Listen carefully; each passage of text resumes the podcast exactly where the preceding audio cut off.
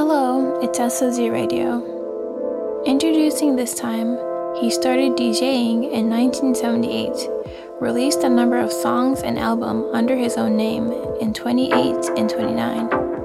In 2014, he released three works from his own label, Direta, and the veteran producer DJ who started the unit Co-Fusion with Heigo Tani, which has been suspended for 10 years now digitally releases seven titles of EP and still gains deep trust not only from party freaks but also peers. We will deliver Wada's DJ Mix.